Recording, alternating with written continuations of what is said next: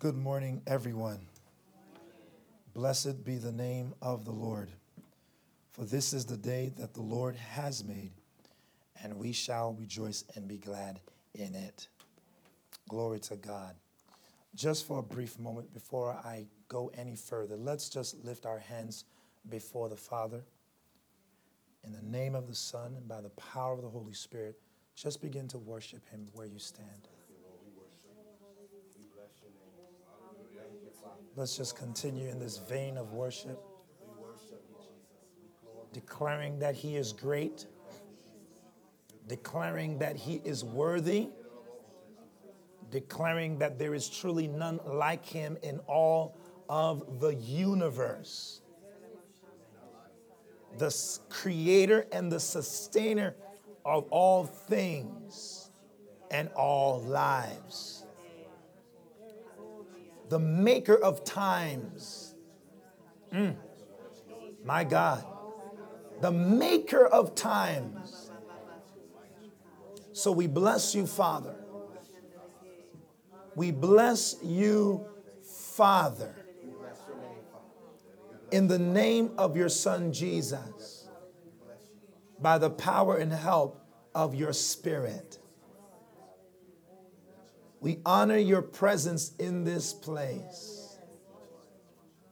And we thank you for what you have to say. I pray, Father, for your anointing that makes teaching and preaching easy. Let what comes forth be of you, less of me and more of you. Your people need a word from you. And I pray, Father, that they would hear it today. I stand against every opposition to the word of God's progression in this place. Let your word go forth, piercing the hearts and minds of your people. May your word go forth to carry your people from where they presently are to where you desire them to be. Father, I pray against every form of obstruction, every form of hindrance. I pray for free course and liberty in the name of Jesus. And we thank and bless your name.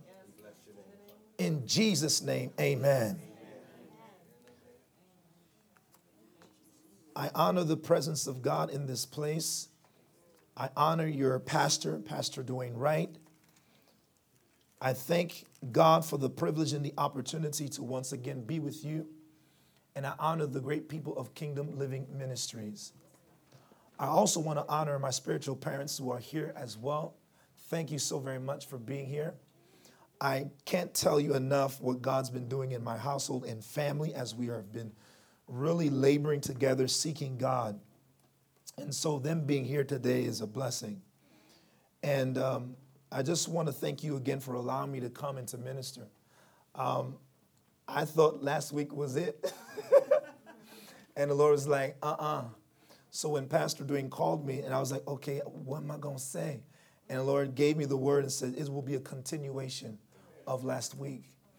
Matter of fact, not only is it a continuation, but it is a further elaboration or explanation of what has been spoken.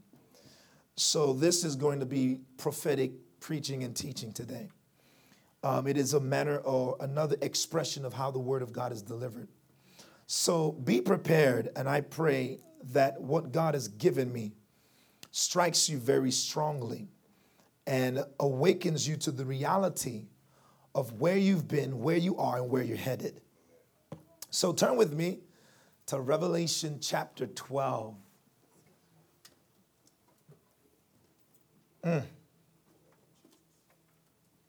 The book of Revelation. Some people say Revelations. No, there's only one Revelation. We're gonna look. We're gonna read Revelation chapter twelve, verse one through six, and then we're gonna pick up from verses thirteen to seventeen. I'm reading from the New King James Version, and it reads this way.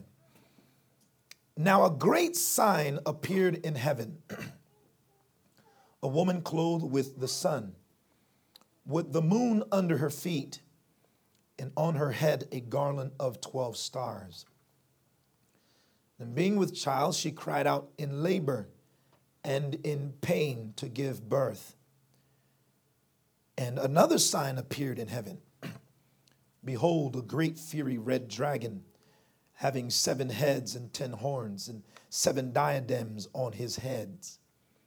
His tail drew a third of the stars of heaven and threw them to the earth. And the dragon stood before the woman who was ready to give birth, to devour her child as soon as it was born.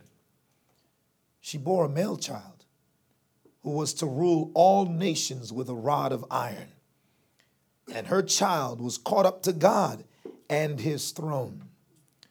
Then the woman fled into the wilderness, where she has a place prepared by God, that they should feed her there one thousand two hundred sixty days. Follow now with me in verses thirteen through seventeen. Now when the dragon saw that he had been cast to the earth, he persecuted the woman who gave birth to the male child.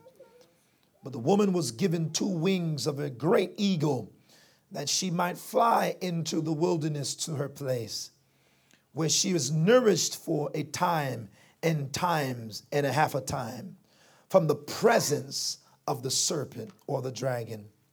So the serpent spewed water out of his mouth like a flood after the woman, that he might cause her to be carried away by the flood. But the earth helped the woman, and the earth opened its mouth and swallowed up the flood which the dragon had spewed out of his mouth. And verse seventeen reads, to conclude, and the dragon was enraged with the woman, and he went to make war with the rest of her offspring, who keep the commandments of God and have the testimony of Jesus Christ. For the sake of emphasis and repetition, I would like to read verse two once again. Then being with child, she carried out in labor and in pain to give birth. The title of this presentation of the Word of God is Travailing Ministry. Travailing Ministry. You may have your seat. Glory to God. Last week when I was here with you, the Lord gave me the word entitled, A Prophet's Reward. When we looked at what God had to say in a brief presentation of the prophetic ministry and office, and we looked at what Paul has to say indirectly in regards to prophetic ministry and the office of the prophet. And as we discovered, we saw some, some foundational truths therein, from the book of Ephesians in chapter two, three, and four. We also saw what Jesus had to say regarding prophetic ministry, and that in explaining that when you properly receive a prophet, what does that actually mean? We looked at that and saw what it means. And that when you receive a prophet in the name of a prophet, meaning his office, representing name, representing his office, you will receive a prophet's reward. And we looked at a biblical example of the working of that verse from the Old Testament. And we saw with the prophet Elisha, with the notable, notable woman, how she received him, how she was hospitable to him, how she cared for him every time he would come by her way, to the point that he was just so moved by her generosity and hospitality. He said, "We've got, I've got to do something for her." And he sought to find the different things that he, she, she, he could do for her. And she said, none of those things is necessary because I am a notable woman. I have my own people. I have my own prestige. I don't need your help in that regards.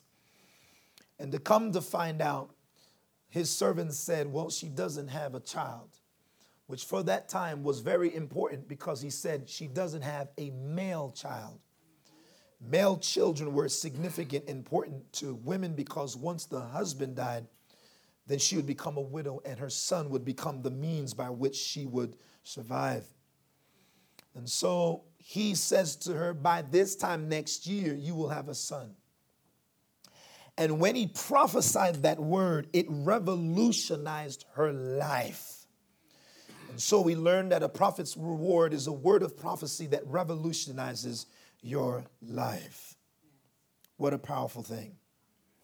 And so at the end of that time, the Lord gave us a word of prophecy for this house and how it is in, how it is int- intricate to what is taking place here. And I would like to explain some things that God had said and the implications of those things for your life in ministry in a practical way. Now, I want you to bear with me. I want you to bear with me because this kind of a presentation is revelational. And um, I need you to really hone in, to listen, to not allow your flesh to get in the way.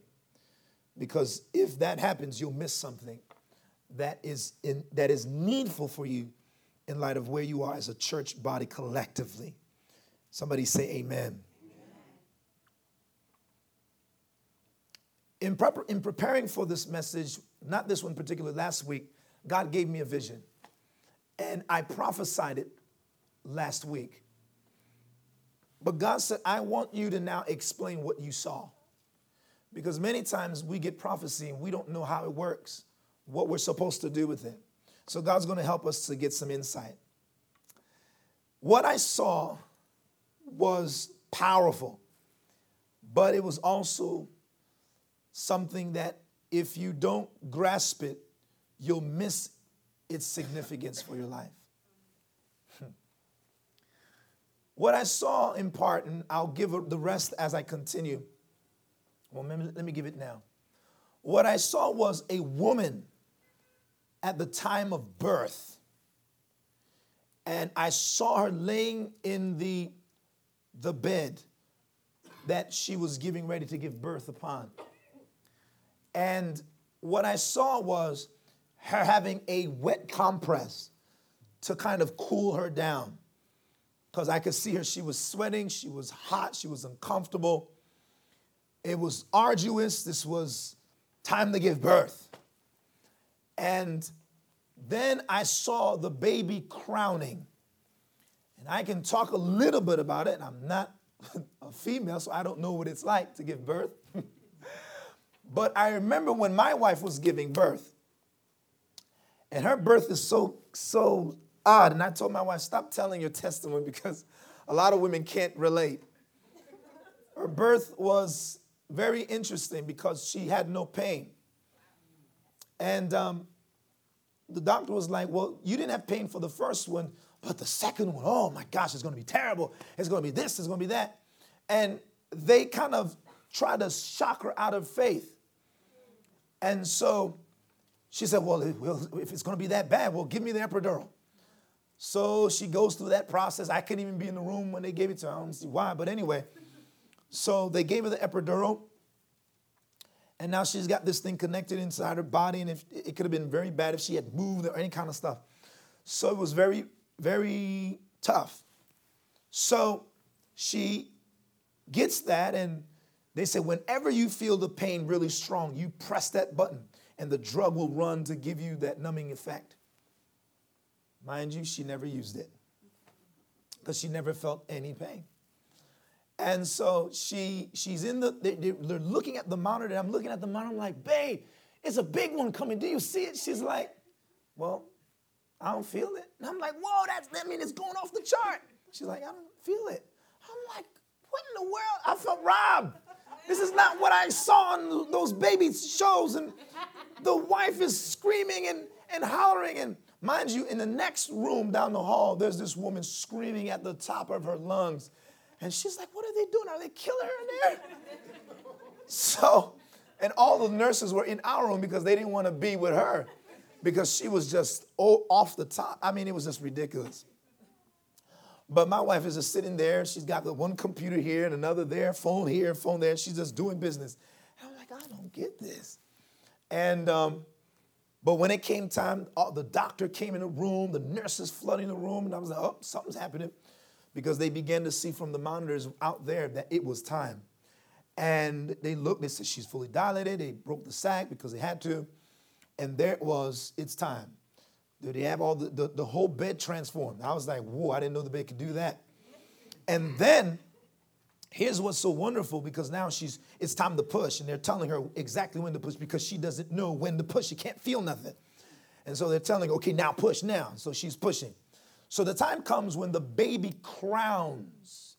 And that simply means that you can see the head of the baby showing, but it's not coming out yet. And the doctor called me over and said, come look. And I said, okay. And she said, look down there. And I looked, and there was Janelle's head, full head of hair, coming through it. And I was amazed. I said, wow, this is amazing.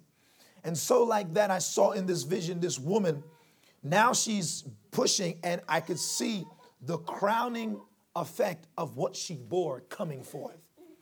And then the vision begins to move to the next phase. Just as you see in Revelation twelve, he said, I saw a sign. And then in verse three, I saw another sign. That's showing you the same vision, but it's split and it's progressing. And so in that vision, I saw the progression of the vision. So now it's part two of the vision. And what I saw there was two children. So the woman was not carrying one child. She bore two children. And I saw two children, but they're not babies anymore. They're adolescents. And now they're in, as adolescents, they're in school. And I saw them at school. I saw them playing with other children. But it was not just playing with other children. Those other children were drawn to them. I saw all different types of children. I saw Asian children. I saw Indian children. I saw all different types of ethnicities. And I said, well, why am I seeing children and not older, older people? And Lord, help me to understand that just last evening, there's a reason why you saw adolescent children and not grown people. Because adolescent children can receive other ethnicities and not be bogged down by their ethnicities. While as we get older, we're bogged down by them. I'll come back to that point later on in the message. But I need you to understand this vision really is about Kingdom Living Ministries. God was showing me your past, your present, and your future in just that vision. So pay attention. Now, what we need to understand as an introduction to this is how does how do we become pregnant? How do we become pregnant? It is the same way as a woman becomes pregnant. She gets married. I should get married first, because the word intimacy means into your mate, into your covenant partner. And so that is the proper way and the proper procedure and the proper protocol for the human life.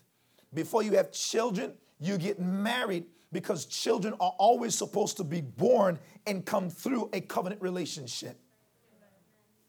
In our time and age, of course, that's not the way it is. But that's always God's standard, will always be God's standard. But we see here that God would have us to understand, before you even talk about giving birth, you have to understand how to get pregnant to begin with. So many people are wanting to jump to the end and not understand the process and how this thing even begins. Mm. So now, how does this woman get into this predicament? So the Bible is letting us understand before you ever can conceive, you have to have intimacy. And to have intimacy with God is something unique indeed. Now, I need you to pay attention, because I'm going to say some stuff that's going to rub some folk the wrong way. They possibly can, and you may love it. But hear carefully. There's two things that you must understand about intimacy. One is responsibility. One is responsibility. The next thing is calling. One is responsibility. The next thing is calling. Wow, wow, wow. See, what many people think of intimacy is worship, right? When you talk about intimacy with God, we're talking about worship. But you must understand something. Gosh, help me, Holy Ghost. You must understand something, because the reality is, you cannot really, truly, honestly, sincerely be intimate with God in public. Many times you find people that, oh, thank you, Jesus. Oh, and, and you think like, wow, they're really into this. They're like, I mean, and it may be so, but there's a level of intimacy that you cannot experience publicly that you experienced in private. There's a level of intimacy and affection that you can show your husband or your wife in public. You can express your intimacy verbally in public. You can express your intimacy by touch in public. But there's a degree by which that stops, because if you go beyond that, then it's indecent exposure and you can be what? Arrested. There are consequences to, of showing too much affection that is required in private when it's manifested in public. My gosh. Can you imagine that? In public, two people going at it. You would say, that's rude. That's just, I can't believe they're doing that. Because it's improper. It's not the proper place for that. And so there is a place and a time for certain things. And, and, and here's the reason why. Intimacy with God cannot happen so much so in public, in these arenas as we have here. There's a certain level that you reach, but when it comes to deep intimacy with God, it has to be something in private. The reason why is because there must be the removal of the veil. Yeah. The removal of the veil. I was speaking to my spiritual dad the other day, and I told him church has become a masquerade ball. Masquerade balls are the most ornate kind of realities. It is expensive when you think about a masquerade ball, because the, the opulence and, and the, the garb that they wear is expensive. It's ornate. It's beautiful. And the masks that they wear as well are very intricate. And so they wear them, but you don't see the, pe- the person behind it. So therefore, you never know who's behind the mask unless they what remove the mask, or you can identify the voice of the person speaking with you. So therefore, many people come to church like a masquerade ball. They get all dressed up and dolled up. They put on their makeup, which is part of the mask, to present to other people that I'm good and I'm holy and I'm good and I'm righteous. But in reality, their heart is the most wicked and heinous and diabolical. There's so much, like Jesus says to the, the Pharisees, you're like white, whitewashed tombs. You look good on the outside, but you are completely dead on the inside. And that says there's no life in you. There's no truth in you. There's no righteousness in you. You present yourself as if you are holier than thou, but in reality, you are the very opposite. You are most diabolical, most heinous, most sinful on the inside. And so church becomes a masquerade ball. We walk in here with our nice suits and our nice stuff, smelling good, looking good. But the reality on the inside, we have neglected the reality of the inside life for the outward appearance of life. That is why so much of what we do in church we like, because we can put up a front to others and we leave here empty as we came. And, and what many people like uh, is, is, is they like the intimacy aspect of it, but they don't like the responsibility aspect of it. Because when you become pregnant, there bears there the responsibility of a life that you carry. Many people like to be intimate, but they don't want the responsibility that comes from intimacy. They want to be intimate. They want to experience the desires being filled of the carnal flesh, but they don't want the responsibility associated with what will come as a result of it. They like the feelings of worship, but they don't want the responsibility of worship. They like the trappings of worship, but they don't want to carry the responsibility when they leave the place of worship. Mm-mm. Mm-mm. And so They, they, they, they like it. They like the band. They like the way the songs are sung. Oh, they singing my song. So they get their little dance. But when they leave here, that song had no relevance to their life.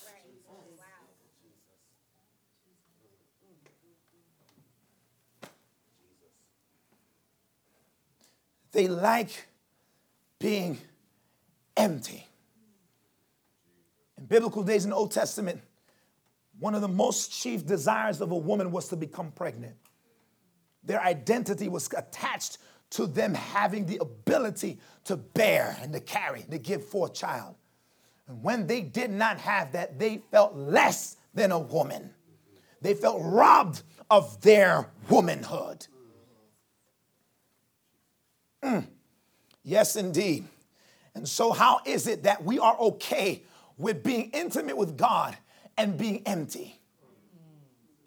How is it okay? How is that the desirable reality that we like to come to church, but leave empty, having not received anything? How is it that we can have a relationship with a God who's full of potency and yet we are empty? How is it that you can go to the Bible and you study it and you leave that place empty, having not received anything? How is it that you go into prayer and you get up off your knees after listing all of the things on your prayer list, and you get off and you think, I've done my responsibility, my religious duty. Now I can go and have my own way. How is it that we can be content with prayer as a, as a one-way thing and not realize it is a dialogue? Prayer is not a monologue. It is a dialogue. I think sometimes we treat prayer as if we love hearing our voice. Prayer is not about trying to hear your voice. It's all about trying to hear his voice.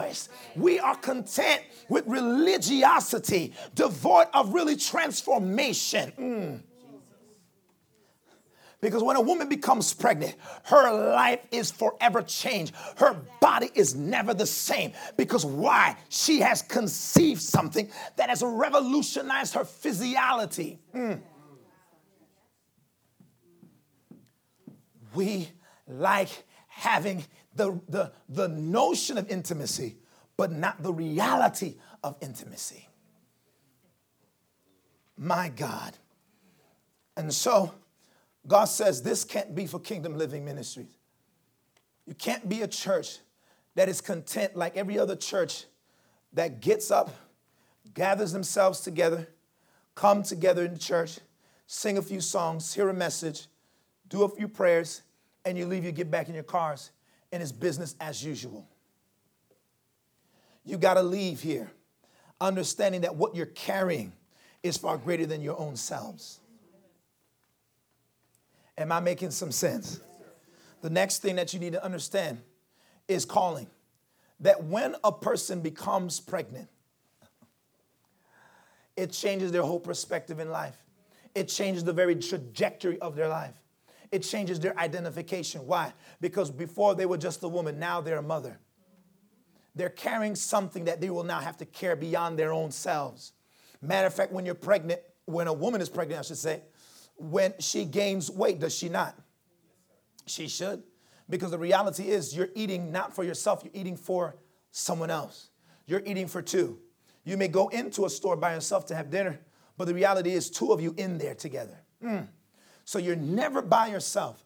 When you become pregnant with a vision of God, when you become pregnant with the will of God, a purpose of God, a destiny that God has for you, you are never alone. You know why? Because now, and, and think about this. When um, a, a, a woman is pregnant, it's not just her. It's the husband and wife. They are together in this, together, together. Somebody say together. together. And the reality is, that she has the, the primary task of carrying the child, but the husband has the task of the supporting role. Isn't that odd? Because it's flipped, right? Because the hus- the wife is given to the man as a support, as a helpmeet. But when she gets pregnant, it kind of flips because now he has to support her. He has to help her through this situation because she can't do everything. All of the energy she has is going towards the fetus that she's carrying. So there are times that she feels completely t- drained. Why? Because the baby is sucking everything from her. I remember when my wife was carrying Janelle, the baby, she had to go to the dentist because her teeth were beginning to go bad. Why? Because the baby was sucking all the calcium from her body. She had to have um, a teeth removal. Teeth removal. And no painkillers. Because she couldn't, she couldn't take anything. Because of the fetus that she carried. Isn't that interesting that we can take any and everything into our system and we say we're carrying a vision of God? Jesus. Jesus. Jesus. We just watch anything, listen to everything, receive everything and anything, and we think that's acceptable, not realizing that you are bearing the responsibility of potentially killing what you're carrying. Jesus.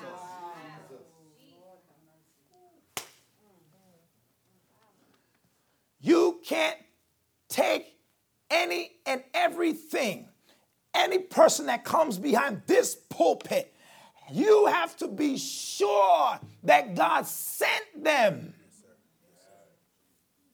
because they can cause what you're carrying to be aborted. And there are many churches that fall prey to that reality. You can, I don't care what name they bear. I don't care what title they bear. I don't care where they hail from. The reality is, if they're coming to speak from this pulpit, you better be sure they've been sent from God, because what you're carrying is God's. Oh my gosh. And God takes it very seriously. Who's speaking over your life? Who, who's speaking over your life? Who's making declarations? Who's making confessions? What are people saying about what's in you? Whew, my gosh.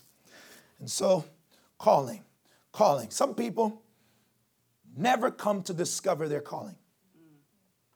Some people never come to discover that they've been in church twenty years and they don't even know what God's called them to, who they are in Christ, what the gifts they have, what their responsibility, what their duties are, who they're supposed to be reaching, what kind of impact they're supposed to be making in the world. What they don't even know what kind of a change they're supposed to bring into their home, their marriage, their family, their community, their region, their world. They have no clue. And so they come and they sit in church and that's all they know they do. And part of the problem is, is from the ministers and the preachers and the teachers, because they're, they're, they're, oh my gosh, I'm stepping on some toes. But that's all right, because the reality is in church today, we're fueling a mentality that if you come and sit in the pews, you are a good Christian. You are fulfilling your duty and responsibility. And the, te- the proof text that we use is what is found in Hebrews. Forget not the assembling of yourselves. And if you are forsaking the assembling of yourselves, you are not a good and submissive Christian. Hmm. Really? Hmm. The reality is, come sit and do nothing. Your only responsibility is listen to the preacher and say amen and clap when he says clap and dance when the band plays. And there you go. We're having church now. And the preacher's preaching and hooping and hollering. And if the church says, oh, yes, that's church. Whoa, my goodness. How in the world Paul would be completely amazed by what he sees today of the church. There is no reality of the word of God as it once was. Oh, Oh my gosh, I read a, a, a person, a, a professor, or somebody in the news also, he works in the news, he's a professor, and he wrote a book. I forget the title, I didn't bring the paper, and I'm kicking myself for it now. But he wrote a book about how he went on a discovery or search in the United States from state to state, looking for the presence of the Bible in the church. And he said he is amazed, because he even went to like mega churches. And he said the Christianity that once was and the word of God that once was, it is not found there. You would think it would be found there. You would think, because of the multitude of people that are gathering. But he looked and he couldn't find it. We are in the days where that young king came into power. I don't know if it was Josiah, but the Bible says that, that as the priests were fixing and cleaning the temple, they came across a book. They were shocked. They didn't know what the book was. But when the priests opened the book and they read the contents of the book, they dropped that bad boy in sheer amazement of what it was. They was like, oh my gosh, this is the book of the law. This is the book was, that was given to Joshua, the book of the law, which was told that you must meditate upon it day and night. For in doing so, you shall prosper and have good success. And that's part of the reason why the church is in the calamitous state it is now, because we're not meditating on the book of the law day and night. We have lost the discipline of meditation. We call every other thing meditation, but it is not. Most of what we call meditation is a cultic practice rooted in the ways of the Roman philosophies. But the Bible says meditation is getting your eyes fixed fixating it on the words of the book, letting it introspect you, letting it judge you, letting it deal with the sins that are hidden in your heart. David said, I've taken your word and I placed it in my heart. I've hid it there that I might not sin against you. So much sin is in the camp because of the absence of the word of God.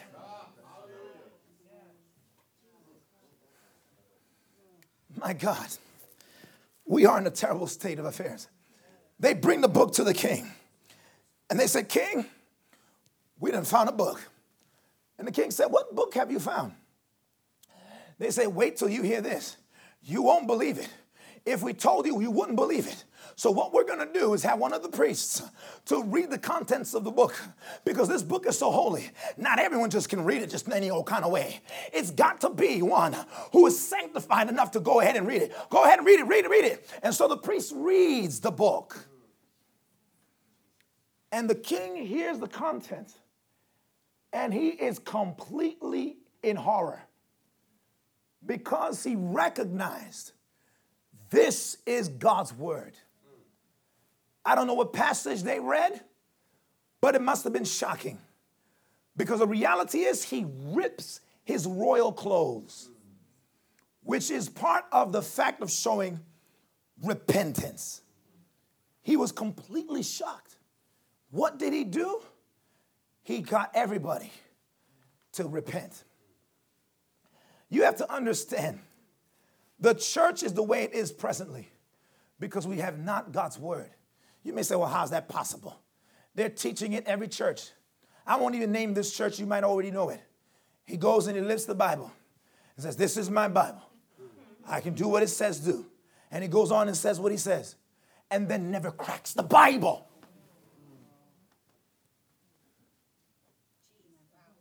Never cracks the Bible.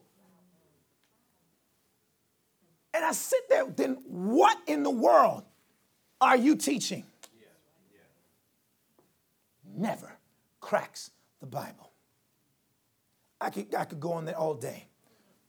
But the Lord says, when, when, when you become pregnant with a vision and purpose of God, it changes your identity. It changes the trajectory of your life. It brings you into alignment with God's destiny and purpose for you. And not only that, but when a child is growing in the womb, it is due to the fact of it's receiving the proper nourishment and nurturement that it should get. And the Bible helps us to understand it is the same way with us in Christ. That when we have a vision from God, my gosh, that thing will grow in us. That growth speaks of the development of the vision of God. That happens over months for some, some for years. And I can tell you, I've been pregnant with a vision of God for years. And I'm now closer than I ever was to seeing the full manifestation of it. And so the reality is, when that thing's growing in you, you discover things about even yourself. Because when that baby's growing, things in your physical body as a woman begins to shift. It is the most uncomfortable reality. Organs begin to shift. Things begin to happen. The baby gets so big that she, the baby's either sitting on the lung or sitting on the something else, well, some other organ. And so the reality is, when the vision is growing, it can be uncomfortable at times due to the growth and the development and the discovery that you have of that vision.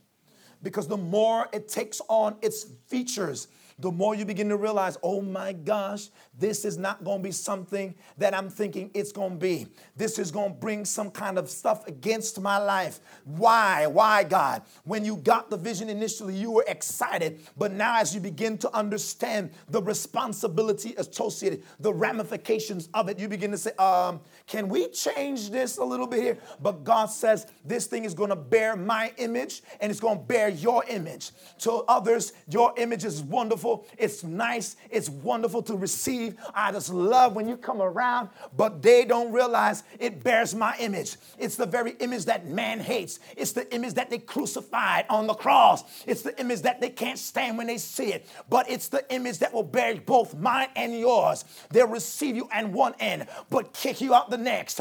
They'll talk about you in wonderful words, but at the very same mount, they'll curse you because they don't like the image that it bears. Jesus, have mercy upon us. And so we find that this woman in Revelation is giving birth. This woman is about to give birth. And here's the dragon. Here's the dragon. You see, you can never really have a true vision. If it's a true vision, the dragon will always be poised to kill it. If it's a true vision, the dragon will seek to kill it. If there is no dragon after what's in you, it ain't God. Am I telling the truth? As that baby develops in you, you begin to realize everything of hell is trying to kill it. Everything of hell is trying to silence you. If you're a singer, everything tries to get your voice, to contract it, to destroy it. If you're a preacher, the same, because there's something that comes from your mouth that the enemy does not want to be heard. If you're a writer, you start getting hand cramps and all kinds of issues and maladies with your hand. If you're a dancer, you got stuff with your feet and your legs. Whatever your calling is, your gift, your destiny, your purpose from God, the devil will seek to ruin it, to destroy it, to discredit it. But you have to realize that you're not in it by yourself. There is a God who is sovereign that is watching over the care and the welfare of what's on the inside of you. Okay. Okay, so this, this, this woman gives birth. This, let me get back to the vision. She gives birth to a child. We come to find out it's twins. Why say this was your past and your present and your future? Because you're a man of God, your pastor, your leader, before you ever knew him as your pastor and as your leader, was intimate with God. He was never one to simply to be one to be expressive of his God in public and never in private. He was always one to seek God in his private times. I got to hurry up and wrap this up. He was one that was always seeking to praise God, to worship God, to study God in his own private times. Even to this present day, he does that. Am I correct? P D is not one to depend upon people. Neither am I. If I don't go to church, I'm still going to be fed because I've learned how to feed myself. And one of the biggest problems in church today is we, we, we rely on the pastor to feed us. And if the pastor doesn't preach that day, we're upset because, man, I didn't get my word. Well, you need to know how to go home and feed yourself. Get in the book, crack that Bible and feed yourself. And so in those times of intimacy, he became pregnant with a vision of God. He didn't even realize he would be the pastor of this church, but he became the pastor of this church because of the vision of God that he carried. He carried you all in his spirit. And not only you all, but the others that are coming down the line. Jesus. But here's the part of that you need to understand. The travailing aspect, which is your present ministry. The travailing aspect is found in Galatians chapter four, verse nineteen. Go there with me real quick as you can turn your page. I'll probably get there for you before you if you are using an electronic device. Chapter four, verse nineteen says, my little children, for whom I labor, whom I labor in birth, whom I labor in birth, again until Christ is formed in you. What is the labor of Paul here? It is his labor in teaching them the word of God so that Christ be formed in them. The Christ being formed in them is that level of ministry that brings a people who are in their uh, uh, their their their, chil- their childbirthing age to that age of adolescence and towards maturity. It is an arduous labor. It is intensive. When you think about preaching and ministering the word of God, it is hours of devotion given to the study of God's word. If you have a preacher, every time they preach the word, it is the night before they're preparing. There is a problem.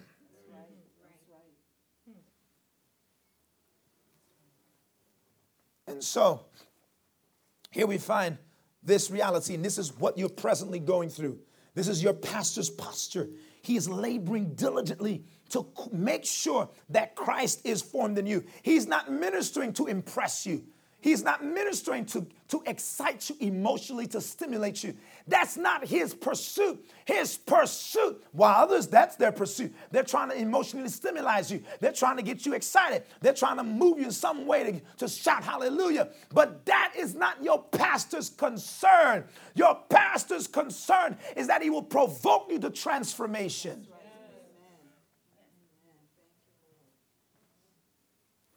My goodness. Turn with me to Ephesians chapter four.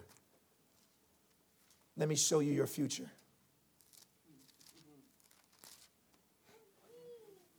Let me show you your future. And then we're going to go back to Revelation to close. Amen? Ephesians chapter four. We read this last week. So this is a continuation of last week again.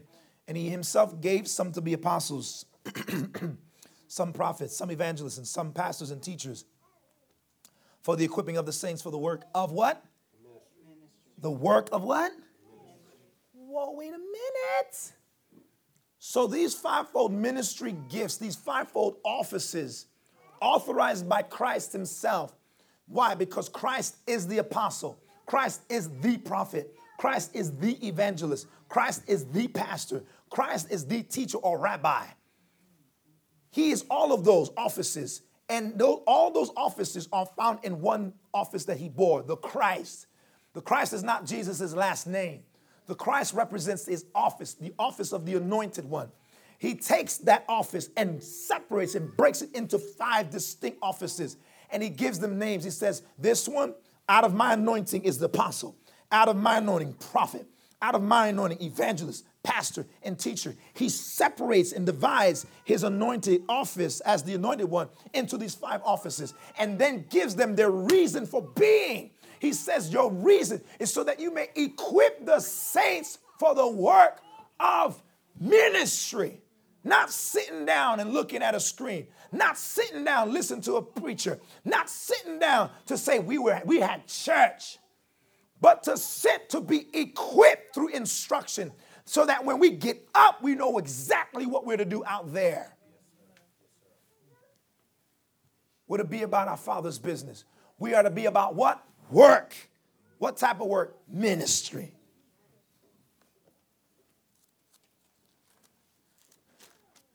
Paul says, lay hands on no man suddenly. What does that mean? Contextually, it means do not take a novice or someone that you have not known to test their character and put them in an office of leadership before you know that this is God and they're ready. Because if you do so, you're putting a novice, an unlearned, unskilled individual in a position of, of leadership. What will happen is that they will cause harm to the people that they that are under them and bring disrepute to the name of Christ himself. Lay hands suddenly on no man. So be, why is that? Because they're a novice. We have too many novices in ministry. Jesus. Wow. We have too many unlearned and unskilled men and women in ministry. Everybody has a ministry. Everybody has a calling card. Everybody's seeking a platform. Give me the mic. I want to preach. But you are unlearned and unskilled. Why would we do that? All right. So what am I saying here in this reality? Ministry requires what? Maturity. Ministry requires what? maturity. The higher in leadership you go requires more maturity to be there. If you're not mature enough, you can't stay there. Because when I read this again, now you're going to see what your future is going to be like. Y'all ready? Yeah. All right. Y'all asked. Here we go. I'm only going to read one verse, Revelation twelve. Well, two. Third, Revelation twelve, thirteen, and seventeen, which we read in the beginning, but I want to read it to wrap up. Verse thirteen, now when the dragon saw that he had been cast to the earth, he persecuted. He did what? Persecuted. The woman who was carrying the child she gave birth to. You all have two locations, am I correct? Right? Yes. One here and one where? South Jersey. South Jersey. The woman gave birth in the vision that I saw, twins.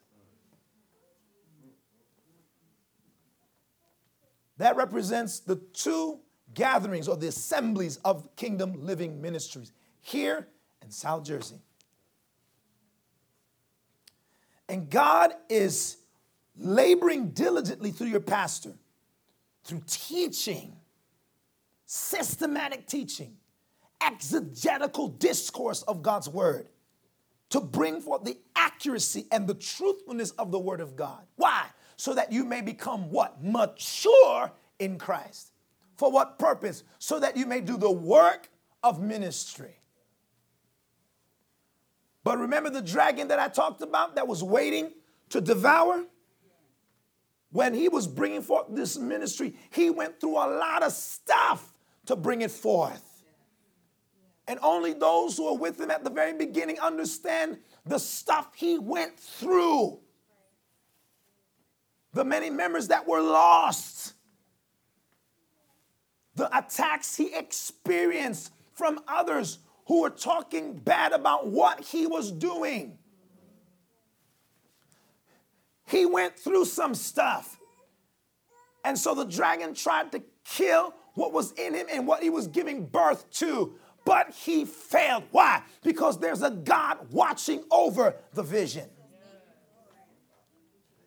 And, and so now the children are, are growing. They're maturing through the teaching of God's word.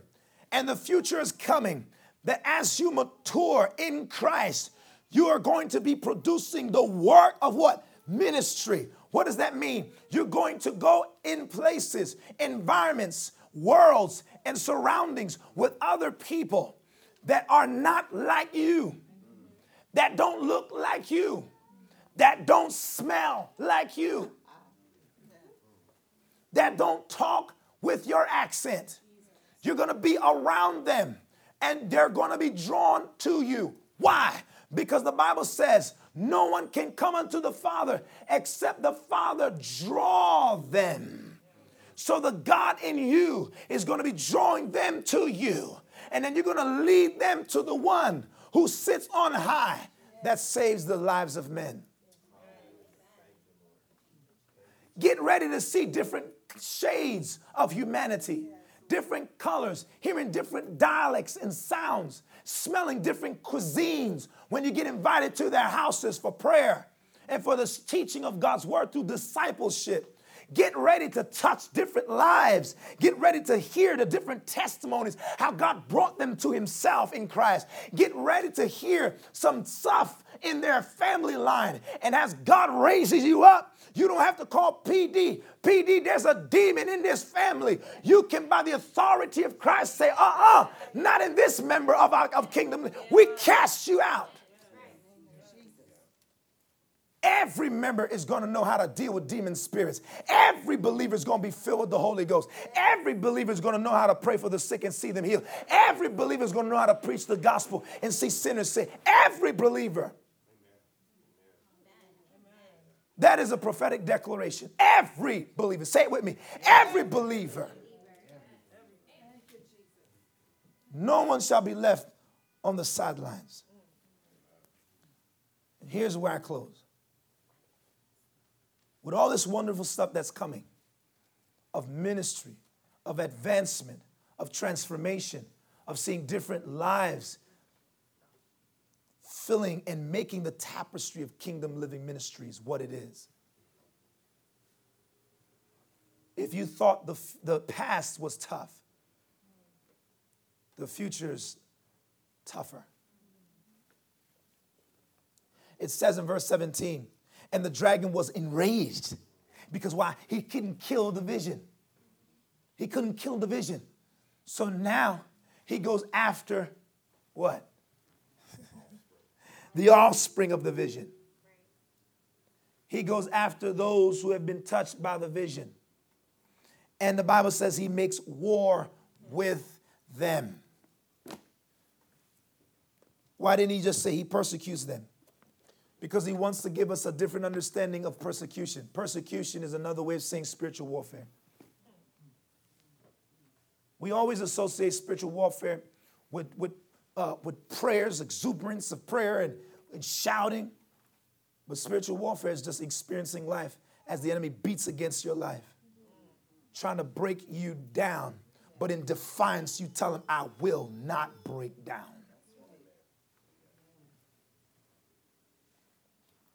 You have a glorious future. I hope I, I kind of helped paint a picture of it. You have a glorious future, one in which you'll be doing extraordinary things by the help of the supernatural God. As you con- as you convey and speak about the supernatural Lord who came of a virgin woman, who lived a life of sinlessness. That's like, what? And who died a horrible death but was raised on the third day, and who lives today. This is who you tell. And when you tell this story, you're going to see the supernatural power of God manifest to save other lives. Paul said, I am not ashamed of the gospel, for it is the dunamis of God, the miraculous power of God to save men miraculously. This is the God we serve. This is the God we serve.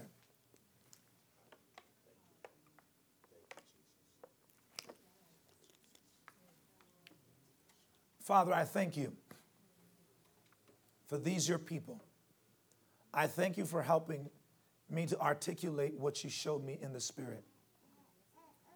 I pray for these that as they continue to do what they do, that they may understand there was a root foundation to all of it. It came about because a man had intimacy with God and gave birth to this now. And Father, because of it, the enemy is enraged, and he has risen himself against this ministry to stop them at every which way he can. But the good news is that in every attempt he tries, it will fail, simply because you are watching over your own word. Thank you, Father, that when the enemy came in like a flood, you put him to flight by the Spirit of God who raised the standard. Let the flags of the Lord rise again at each and every time Satan comes sweeping against this ministry. I pray, Father, for each and every member that they will band with P D like they've never banded with him before. Father, they band with him because of the vision of God in him that is being communi- communicated and transmitted and imparted to each member. That, Father, where each member goes, they are an extension of Kingdom Living Ministries, and more importantly, an extension of Christ. And I pray many lives will be touched because of what they do here and how they express their faith in Christ Jesus to sinful and lost men. Father, I thank you for your blessing, and I release it even now in the name of Jesus upon these who are gathered in this room. I thank you, Father, they are charged with the presence of God and the word of God. In the precious name of Jesus. Glory to God. Somebody shout amen. Alan, stand. To, oh, well, you already stand.